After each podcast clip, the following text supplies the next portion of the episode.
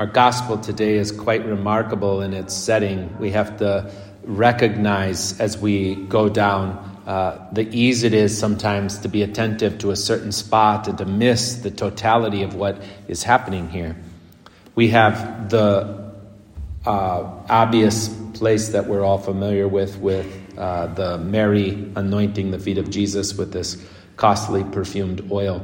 And you can imagine that this uh, fragrance that enters into the house that it even speaks about um, was like a grasping experience, right? You ever you know, walk into a room, or someone walks into a room, or um, you know you walk and and there's somebody has had cologne or had perfume on, and you you like.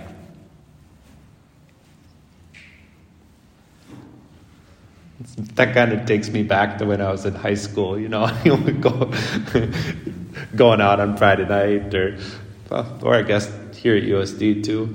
Uh, you didn't, you know, it, it like grasps you. There's a reason we put perfume on and cologne on, and we want to like have an impact.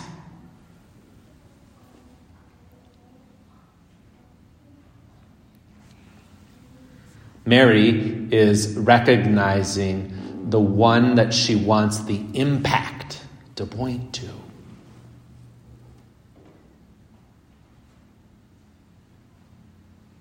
How often our impact that we give to the world can be something that points back to us. And the need we have that we are always desirous that we are pointing to Him.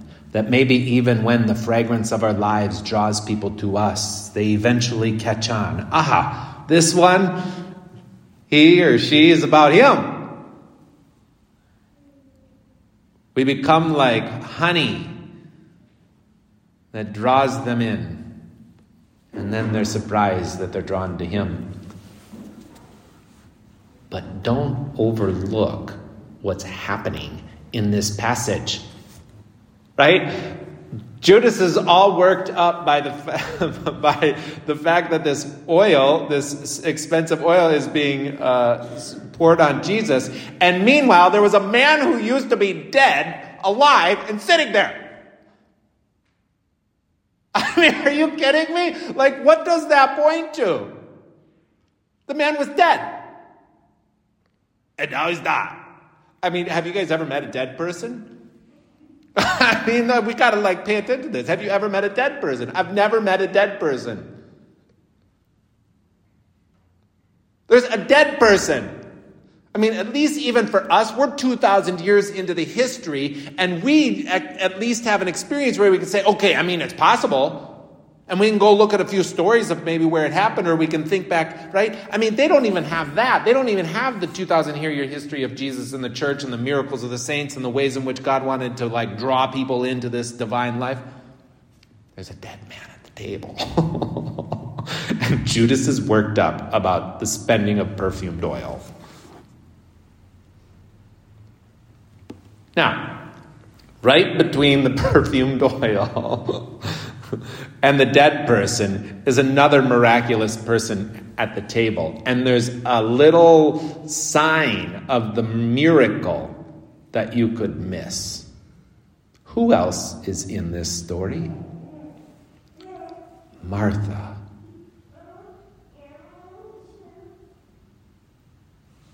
Martha, who we got to do a better uh, marketing campaign for, the poor lady. Everyone always knows her, Martha, Martha. Busy and worried and anxious about many things. But Mary,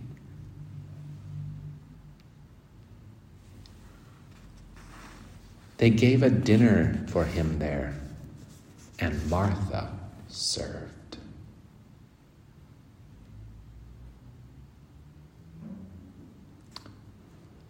The impact that Christ had on her life that one day when she was provoked because Mary wouldn't do the things she wanted her to had changed her, had brought her back to life in a certain way. And so here she is, still doing the things she was doing before, but we can imagine in a different way. Serving in a way that anoints the room she's in.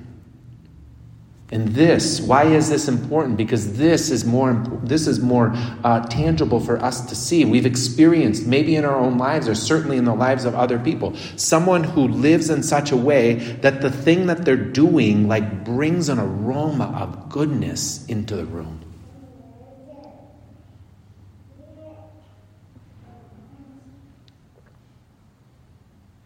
And then we realize even we are like those bees being drawn in.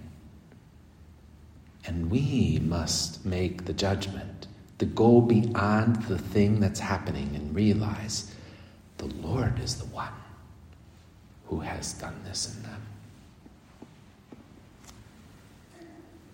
Ultimately, if people want to be against God, they are going to be. And they will find their way to ignore the miraculous things that are happening in their midst.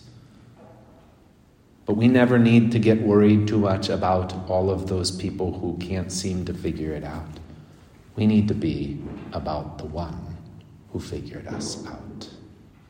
And in our own unique ways, be who we are with all of our angsts, if that's where we're at, confident that He will transform us in time. Or if we have miraculous ways in which our life can witness to something, that we're willing to offer that into the place we are.